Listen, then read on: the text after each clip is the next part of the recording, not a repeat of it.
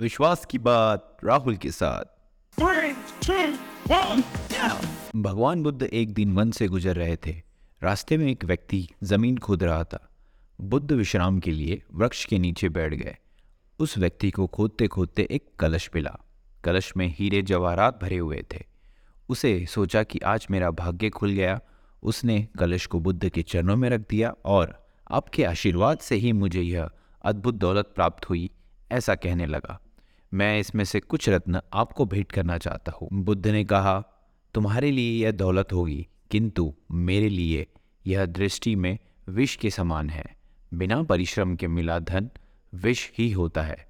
यह व्यक्ति सुन नाराज़ हुआ और वह कलश लेके चल दिया। उसने हीरे जवाहरात बेचकर संपत्ति खरीदी और दरिद्रता से दूर हुआ।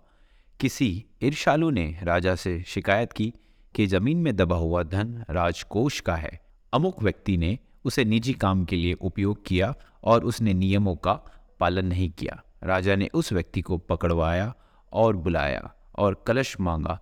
तब उसने राजा से कहा कि, राजा, मुझे यह कलश ज़मीन में मिला था। राजा ने उसकी कुछ ना सुनी और उसे जेल में डाल दिया। और जब वह व्यक्ति जेल में था, तब उसे बुद्ध की कही हुई बात का याद आया कि, बिना परिश्रम के मिला हुआ धन विष के समान है। उसने राजा से विनंती की कि, हे महाराज, मुझे बुद्ध से मिलने दिया जाए, क्योंकि बुद्ध उस समय वहाँ थे और उन्होंने मुझे देखा था कि मैं खुदाई कर रहा था। राजा ने उसे अनुमति दी और बुद्ध को बुलाया। राजा ने भगवान बुद्ध को सम्मान आमंत्रित किया। जेल से निकालकर उस व्यक्ति को बुद्ध के पास ले जाया। उसने उनके चरणों में बैठकर क्षमा मांगी और उन्हें कहा कि आपने जो कहा था वो सत्य है। इसलिए दोस्तों, बिना मेहनत की मिली हुई कमाई व्यर्थ होती है।